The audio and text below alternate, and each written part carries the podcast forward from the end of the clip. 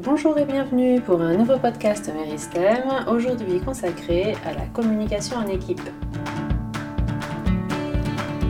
Tout d'abord, rappelons le rôle primordial de la communication dans une équipe. Il s'agit de renforcer la cohésion, la motivation, l'innovation ainsi que les réalisations. La spécificité de l'accompagnement Meristem dans la communication en équipe est d'allier différentes approches et différents outils au sein d'un même processus d'accompagnement. Il y a tout d'abord le coach qui met en place le cadre et la relation, les experts, les experts TTI par exemple, qui permettent de mieux se connaître et de mieux connaître les autres, et puis l'apport de la science CIQ qui propose des exercices pratiques d'amélioration de la communication. Le rôle du coach faisant déjà l'objet d'un précédent article, nous allons ici nous concentrer sur le déroulement que nous proposons dans cette offre. L'offre mieux se connaître pour mieux communiquer. Bien souvent, quand quelque chose ne fonctionne pas, nous préférons rejeter la faute sur les autres. Nous, nous sommes irréprochables, nous faisons tout comme il faut, le problème, c'est l'autre. Pour le chef d'équipe, il est donc primordial de prendre conscience, et que chacun prenne conscience, de ce qui se passe bien, de ce qui est positif, qui sert l'équipe, mais également de ce qui se passe moins bien, moins naturellement, et ce qui dessert donc l'équipe. C'est pour cela que Meristem propose d'abord à chaque membre de l'équipe de passer une évaluation personnelle, puis un débriefing individuel de ses résultats. Ceci constitue la première étape de l'accompagnement. La première étape, c'est donc se connaître en termes de comportement motivateur et quotient émotionnel.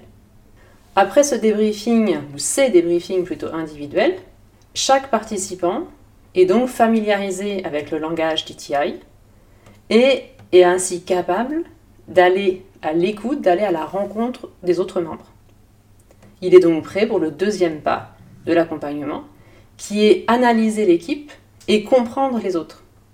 Il s'agit ici de savoir où on se situe dans l'équipe, au sein de l'équipe, en termes pareils de comportement motivateur et quotient émotionnel, mais également de comprendre ce que je peux faire pour les autres en tant que membre de cette équipe et ce que je peux demander aux autres de faire pour moi. À la fin de cette deuxième phase, les participants ont compris que la clé de la communication et de l'efficacité était de s'adapter. Si l'adaptation est le gage principal d'une communication efficace et de la réussite du projet, elle est cependant coûteuse en énergie, peut parfois tourner au conflit et peut être également génératrice de stress. C'est la raison pour laquelle l'utilisation des techniques de CIQ à ce stade de l'accompagnement est intéressante car elle permet de limiter la production de cortisol et d'augmenter celle d'ocytocine pendant nos conversations et ainsi de les rendre intelligentes. Nous entrons alors dans la troisième phase de l'accompagnement qui correspond à s'entraîner à mieux communiquer. Il s'agit ici de comprendre la chimie d'une conversation, de prendre conscience d'outils tels l'échelle des conclusions, puis d'expérimenter de façon pratique et concrète les niveaux de conversation. Cet accompagnement d'équipe permet de passer du jeu, de l'individu, au nous, au collectif, à l'équipe, et donc d'augmenter le niveau de collaboration des membres de l'équipe.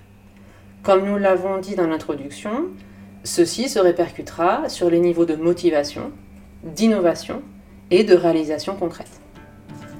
Pour plus d'informations, n'hésitez pas à visiter notre site, à lire nos différents articles et écouter nos différents podcasts, ou bien tout simplement à prendre rendez-vous avec une personne de l'équipe ministère.